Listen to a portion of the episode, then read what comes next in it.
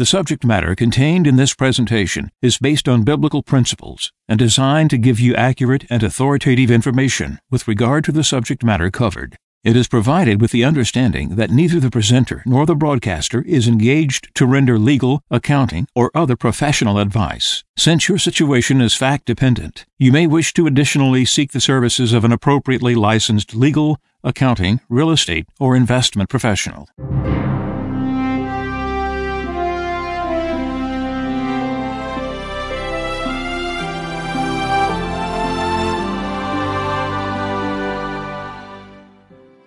No one can serve two masters.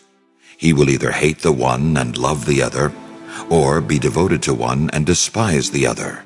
You cannot serve God and mammon. Therefore, I tell you, do not worry about your life, what you shall eat or drink, or about your body, what you will wear. Is not life more than food, and the body more than clothing? Look at the birds in the sky. They do not sow or reap. They gather nothing into barns, yet your heavenly Father feeds them. Are not you more important than they? Can any of you, by worrying, add a single moment to your lifespan? Why are you anxious about clothes? Learn from the way the wildflowers grow. They do not work or spin, but I tell you that not even Solomon in all his splendor was clothed like one of them. If God so clothes the grass of the field, which grows today and is thrown into the oven tomorrow, will he not much more provide for you, O you of little faith? So do not worry and say, What are we to eat? Or what shall we drink? Or what are we to wear? All these things the pagans seek. Your heavenly Father knows that you need them all. But seek first the kingdom of God and his righteousness, and all these things will be given you besides. Do not worry about tomorrow. Tomorrow will take care of itself. Sufficient for a day is its own evil.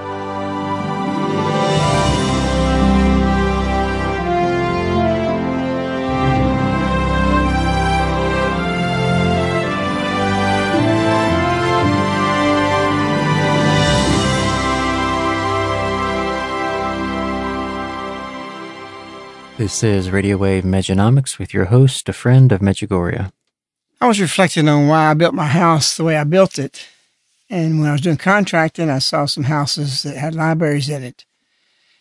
And I thought to myself, I've always wanted my own library. Yet we wanted to build a beautiful house, a dream home, but a modest house. We didn't want to overbuild. We wanted something big enough to raise children in. And then when we get older, it'd be small enough to still live in without having to keep up some kind of a mansion. And so, without having the concept of throwing away the TV, I was with everybody else. I always kind of had somewhat of a, an aversion to television, but not knowing I didn't put a library in there because I didn't have TV to watch. We had TV. We had TV in it right up to Maria was there in 1988. The version and the truths about television and through the messages came out later. And I acted on that with all my heart and resulted in the book I See Far. But I put the library in because I wanted my children to be able to go there and read something. Today, it's astounding, scandalous how little people read. They say, Yeah, I read but that's text and all this other stuff, electronics. Where do people just really are well read today? They're not. It's really shameful.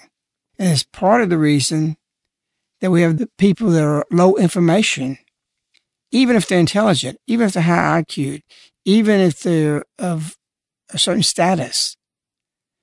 There's people out there that are influenced by what surrounds them and what they're told and what they see rather than digging. I'm not speaking about reading just for knowledge purpose, because that's not good if you don't understand the context of the knowledge being given to you. Because knowledge can be biased. You got to know how to read what you're reading if there's an agenda behind it or it's things you want to accept and take. It's amazing how we pick things in the scriptures and how we picked the message at random and we popularized that. Nobody was doing that when the words come out. In fact, people weren't even looking at the messages. This is something we put out there and it's gone worldwide. And how do we know that? How do I know that? Because we were familiar with all the organizations and everything in Medjugorje. Nobody was doing. It. In fact, we were. I was criticized for doing it, just picking them at random. But Jesus went to Nazareth, and as the custom is on the Sabbath, you go to the synagogue, and they gave him a scroll at random. And at random, he picked the verse about the Spirit of the Lord is upon me. I've come to set the captives free, etc. And then he says, This is being fulfilled in your hearing. So this morning, not thinking about that Bible verse until after I did this, I walked in the library and said, okay, got Mejanomics today. I'm really not interested in talking any politics or anything that's going over. Give me a subject, Mary. Walked into my library, grabbed a book at random, opened it up at random, and it was an amazing thing. It's, it's kind of a secular book, but what I read was fascinating. And I think it's good for everybody to hear this. And lo and behold, I come up and told Riaz, I want to read this out of the book. It's a little bit long read. I know reading on the air, it gets boring. He says, you know, I think we've got this book uh, on audio. So he found it and we did it. And we're going to play that right now. And the subject will explain itself. How to remove old emotional scars. We can prevent and immunize ourselves against emotional scars by practicing the three foregoing rules. But what about the old emotional scars formed in the past, the old hurts, grudges, grievances against life, resentments? Once an emotional scar has formed, there is but one thing to do, and that is to remove it by surgery, the same as a physical scar. Give yourself a spiritual facelift. In removing old emotional scars, you alone can do the operation. You must become your own plastic surgeon and give yourself a spiritual facelift. The results will be new life and new vitality, a newfound peace of mind and happiness. To speak of an emotional facelift and the use of mental surgery is more than a simile. Old emotional scars cannot be doctored or medicated. They must be cut out, given up entirely, eradicated. Many people apply various kinds of salve or balm to old emotional wounds, but this simply does not work. They may self-righteously forego overt and physical revenge, yet take it out or get even in many subtle ways. A typical example is the wife who discovers her husband's infidelity. Upon the advice of her minister and or psychiatrist, she agrees she should forgive him. Accordingly, she does not shoot him. She does not leave him. In all overt behavior, she is a dutiful wife. She keeps the house neatly. She prepares meals well, and so on. But she makes his life hell on earth in many subtle ways by the coldness of her heart and by flaunting her moral superiority. When he complains, her answer is, Well, dear, I did forgive you, but I cannot forget. Her very forgiveness becomes a thorn in his side because she is conscious of the fact that it is proof of her moral superiority. She would have been more kind to him and been happier herself had she refused this type of forgiveness and left him. Forgiveness is a scalpel that removes emotional scars. I can forgive, but I cannot forget, is only another way of saying, I will not forgive, said Henry Ward Beecher. Forgiveness ought to be like a canceled note, torn in two and burned up, so that it never can be shown against one. Unquote. Forgiveness, when it is real and genuine and complete and forgotten, is the scalpel which can remove the pus from old emotional wounds, heal them, and eliminate scar tissue. Forgiveness which is partial or half-hearted works no better than a partially completed surgical operation on the face. Pretended forgiveness, which is entered into as a duty, is no more effective than a simulated facial surgery. Your forgiveness should be forgotten, as well as the wrong which was forgiven. Forgiveness which is remembered and dwelt upon reinfects the wound you are attempting to cauterize. If you're too proud of your forgiveness, or remember it too much, you are very apt to feel that the other person owes you something for forgiving him. You forgive him one debt, but in doing so he incurs another. much like the operators of small loan companies who cancel one note and make out a new one every two weeks. Forgiveness is not a weapon. There are many common fallacies regarding forgiveness, and one of the reasons that its therapeutic value has not been more recognized is the fact that real forgiveness has been so seldom tried. For example, many writers have told us that we should forgive to make us good. We have seldom been advised to forgive that we might be happy. Another fallacy is that forgiveness places us in a superior position, or is a method of winning out over our enemy. This thought has appeared in many glib phrases such as, don't merely try to get even. Forgive your enemy, and you get ahead of him. Tillotson, the former Archbishop of Canterbury, tells us, A more glorious victory cannot be gained over another man than this, that when the injury began on his part, the kindness should begin on ours. Unquote. This is just another way of saying that forgiveness itself can be used as an effective weapon of revenge, which it can. Revengeful forgiveness, however, is not therapeutic forgiveness.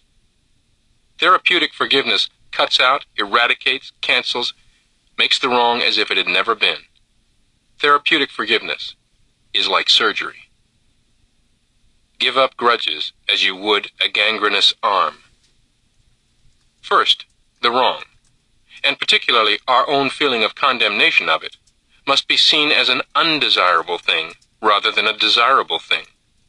Before anyone can agree to have an arm amputated, he must cease to see the arm as a desirable thing to be retained, but as an undesirable, damaging, and threatening thing to be given up. In facial surgery, there can be no partial, tentative, or halfway measures. The scar tissue is cut out completely and entirely. The wound is allowed to heal cleanly, and care is taken to see that the face will be restored in every particular just as it was before injury, and just as if the injury had never been. You can forgive if you're willing. Therapeutic forgiveness is not difficult. The only difficulty is to secure your own willingness to give up and do without your sense of condemnation, your willingness to cancel out the debt with no mental reservations. We find it difficult to forgive only because we like our sense of condemnation. We get a perverse and morbid enjoyment out of nursing our wounds. As long as we can condemn others, we can feel superior to them. No one can deny that there is also a perverse sense of satisfaction in feeling sorry for yourself. Your reasons for forgiveness are important. In therapeutic forgiveness, we cancel out the debt of the other person not because we have decided to be generous, do a favor, or we are a morally superior person. We cancel the debt, mark it null and void, not because we have made the other person pay sufficiently for the wrong, but because we have come to recognize that the debt itself is not valid. True forgiveness comes only when we are able to see and emotionally accept that there is and was nothing for us to forgive. We should not have condemned or hated the other person in the first place. Not long ago, I went to a luncheon also attended by a number of clergy. The subject of forgiveness came up in general, and then the case of the adulterous woman, whom Jesus forgave in particular. I listened to a very learned discussion of why Jesus was able to forgive the woman, how he forgave her, how his forgiveness was a rebuke to the churchmen of his time, who were ready to stone her, etc., etc. Jesus didn't forgive the adulterous woman. I resisted the temptation to shock these gentlemen by pointing out that actually Jesus never forgave the woman at all. Nowhere in the narrative, as it appears in the New Testament, is the word forgive or forgiveness used, or even hinted at, nor can it be reasonably implied from the facts as given in the story. We are told merely that after her accusers had left, Jesus asked the woman, Hath no man condemned thee? When she answered in the negative, he said, Neither do I condemn thee. Go and sin no more. You cannot forgive others unless you have first condemned them. Jesus never condemned the woman in the first place, so there was nothing for him to forgive. He recognized her sin or her mistake, but did not feel called on to hate her for it. He was able to see, before the fact, what you and I must see after the fact in practicing therapeutic forgiveness. That we ourselves err when we hate others because of their mistakes, when we condemn them, or when we classify them as certain types, confusing the person with the behavior, or when we mentally incur a debt that others must pay before being restored to our good graces and our emotional acceptance. Whether you ought to do this, whether you should do it, or whether you can reasonably be expected to do it is a matter outside the scope of this program and my own field. I can only tell you as a doctor that if you will do it, you will be far happier and healthier, and you will attain more peace of mind. However, I would like to point out that this is what therapeutic forgiveness is, and that it is the only type of forgiveness that really works. And if forgiveness is anything less than this, we might as well stop talking about it. So, do you hear that on Sunday mornings? No, you don't. It takes somebody outside the church looking at from another perspective to come up with things that we need to be fed. We're not being fed. The second most writing talks about that. That's why you have to be well read. You read these things that are profound. I'm not saying even his theology about the adulteress is perfect or whatever he's saying, or in what context he's saying. The point is, there's truth in this writing of Maxwell Maltz. That's amazing stuff. You learn, you broaden your view of things and understanding by reading not just religious stuff, but secular things sometimes that have a profound effect on religion.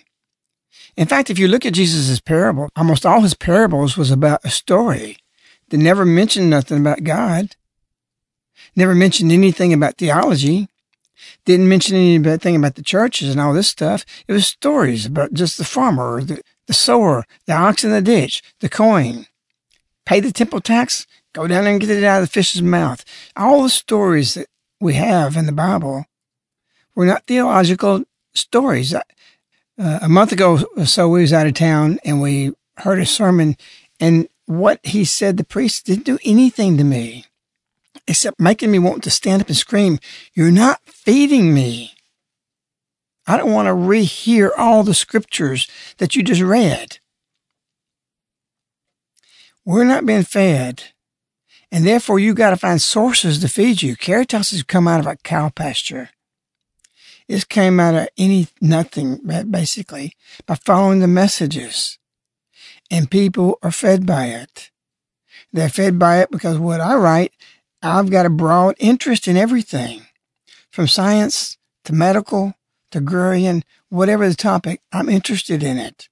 And I can always find something that I can read the messages and through the view of the messages, find a religious purpose or a higher purpose to my life as far as what I live. And so I'm wanting to crack this open for you. Don't allow the knowledge that comes to you that's given to you from the world. You go find something. You make a library. Every house can have a library. Just make one wall, change things, redecorate. Whatever you got to do, you need to have material there that before you go to bed, you read something. I've got 30 years of Reader's Digest on my top shelf.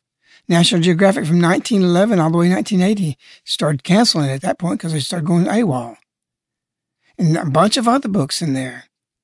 The grandkids come up on Sunday nights and says, read drama in real life. It's about people that are made something happen or they fell off a ship or they're drowning. There's stories about that. There's something to learn in that. And at the end of it, usually I give them a spiritual talk about it without it sounding spiritual because it's about a subject that's very interesting. So what does Mejanomics got to do with all this? People don't know how to deal with their money. They don't know how to deal with their kids. They think the thing to do is send your kids to university, save money when they're born to start paying for college education. No, you have to give them something more than that. You have to give them a way of life. And that comes from community. That comes from the individual. That community makes individualism powerful. The world, which runs itself by individualism, makes the individual nobody. You have talents that you put together in a community that goes to like-minded people that makes your talent shine much brighter as an individual in the community, which makes you more important as an individual in general society. We all feel important here because we have a higher purpose than ourselves. It's not ego. It's not about anything else. We're able to do and shine out because we've got so many different things we do in community. In a community, there's various positions and jobs for whatever, and you, you gravitate toward that. and you're honing your talents, polishing that up, and you shine. And so everybody's searching through the world. They're going this way and that way, and they're really lost. What has this got to do about forgiveness? For this story is just a good example of why you need to be well read. I learned something from it. You can always learn something from somebody, even from an idiot. You can learn what not to be. So you, there's everything's a lesson. It's just what you're going through life for. So our ladies come to not do an overhaul. Our ladies come to start something new in the world. Mejanomics was started because she asked for Thursday to be the day that Matthew 6 be read because everything in the world is driven by the dollar. Everything goes by that. And so we get creative. I've been to Bruderbach many times. I've read about St. Catherine's life. I exposed things and read things and prepared it to Medjugorje about the cross on Cross Mountain in Medjugorje, how it ties to Broederbach. I got that from being real read. I didn't read that from somebody else. I got it from deducing all the things I've read and put something together that nobody's ever said about the cross in Medjugorje. Of what happened in Broederbach where Our Lady asked for something and they didn't do it and it ends up in Medjugorje. Read ain't gonna happen. It's fascinating. When Our Lady revealed it to me through being well read, I became fascinated with this analogy. I'm not for plastic surgery, but his analogy is very well taken, what this doctor just talked about. And I'm open not to biased knowledge, but to all knowledge that can help me grow closer to God and to holiness and what I need to do and what you need to do and what this community needs to do. So how is it that Our Lady hinges a major part of Medjugorje on the Thursday reading in Matthew 6, except what the scripture says when Jesus said, the love of money is the root of all evil. Not money, the love of money. And so, how can you change money, which we have to have means of exchange since the day when everything was born? All the way through, we've had compensation, we had dispensation of our wealth to give something to get something in exchange. And that gave me the ability to develop and design the miraculous metal Medjugorje round, a one ounce piece. And it's tremendously successful because it captivated the heart of, hey, I've got to have funds. I've got to have savings. Do I want to keep it in a bank or do I want to keep it in metal? And if I keep it in metal, how can I do a purpose, dual purpose of something that's part of life to make it sanctified that would bring people to conversion. There's been over 2 million, maybe going on 3 million rounds of this not sold. That's a mistake to say that it's sold. If you want to buy something, you're buying that product and you're paying for it. You're not buying the miraculous Medjugorje round. You're exchanging money for something. The only money that's extra is a dollar sixty over spot you're paying the silver price what the actual worth is from your dollars into pure silver. It's still worth that.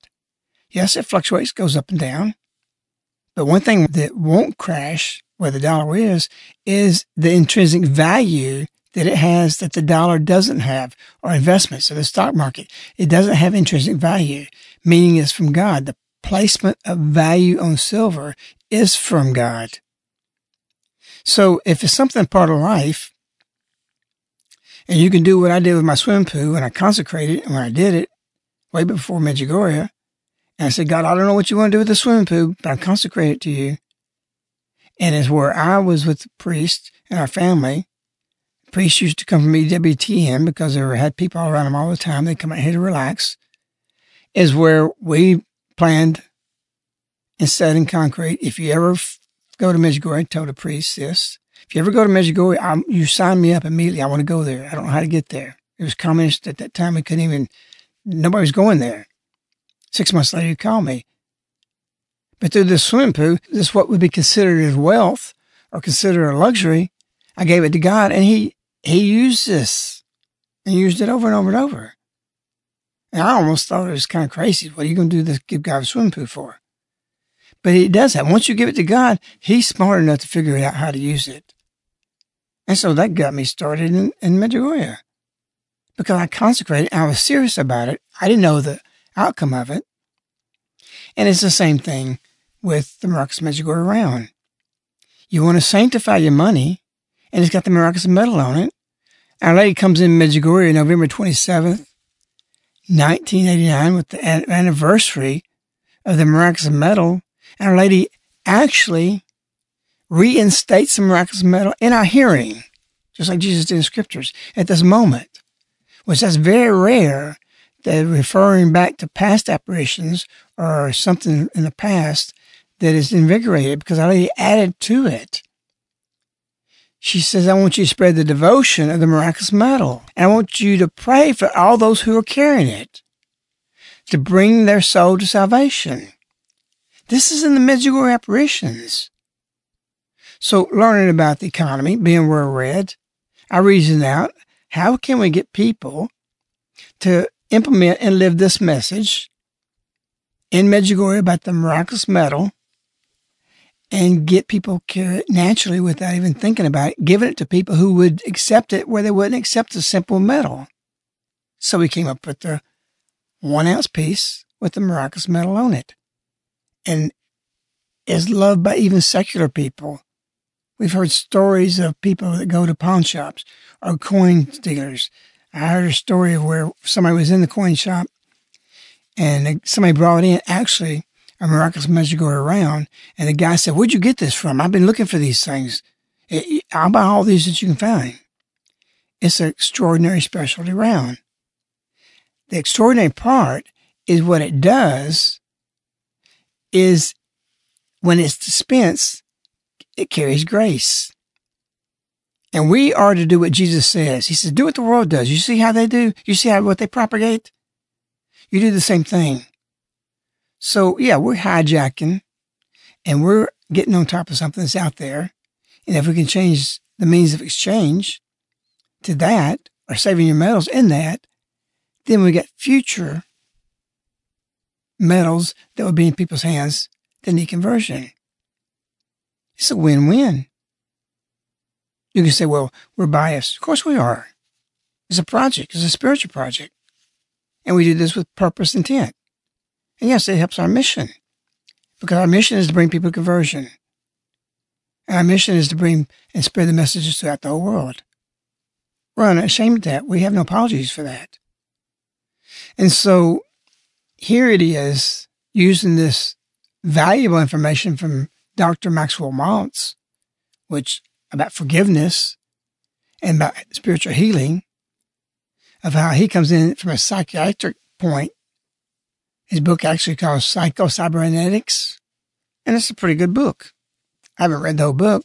In fact, I ain't picked it up for a year. I got it for Christmas. My son got it for me last year. And I opened up right there. The value of that is what the world needs, and that's what he's coming to reconcile the whole world.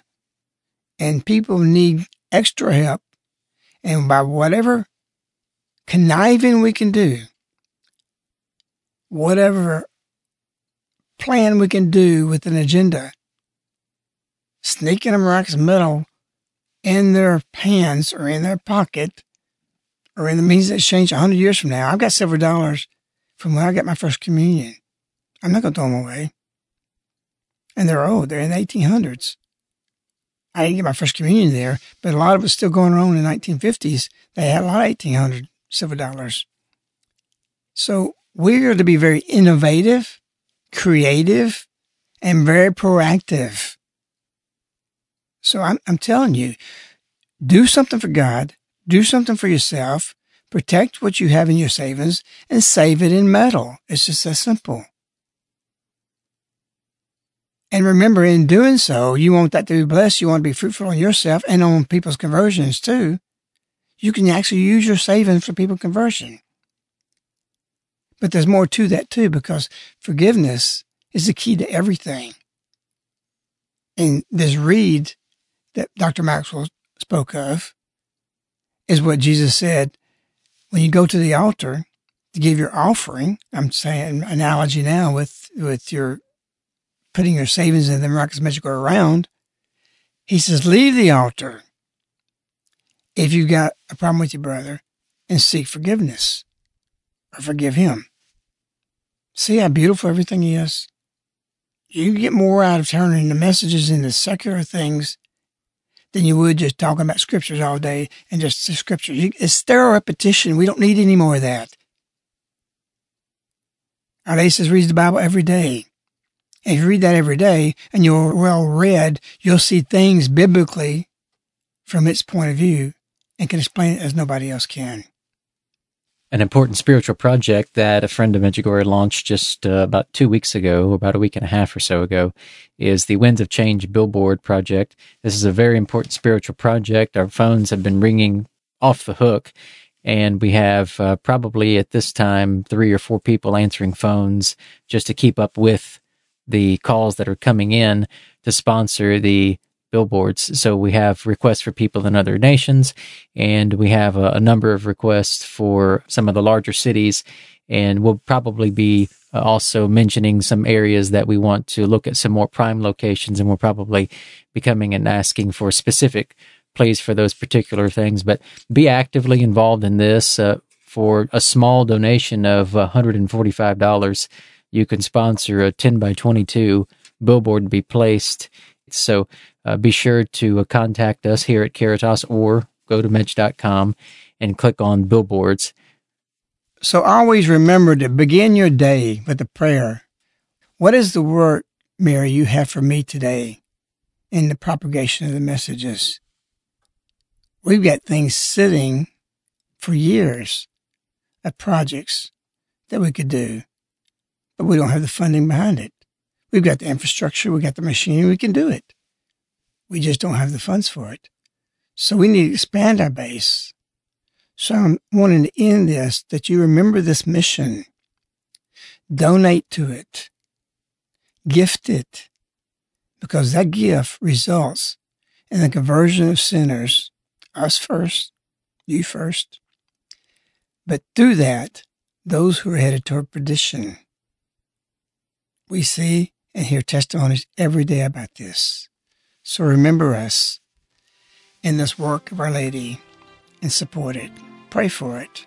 Offer communions for it. We wish you Our Lady. We love you. Goodbye.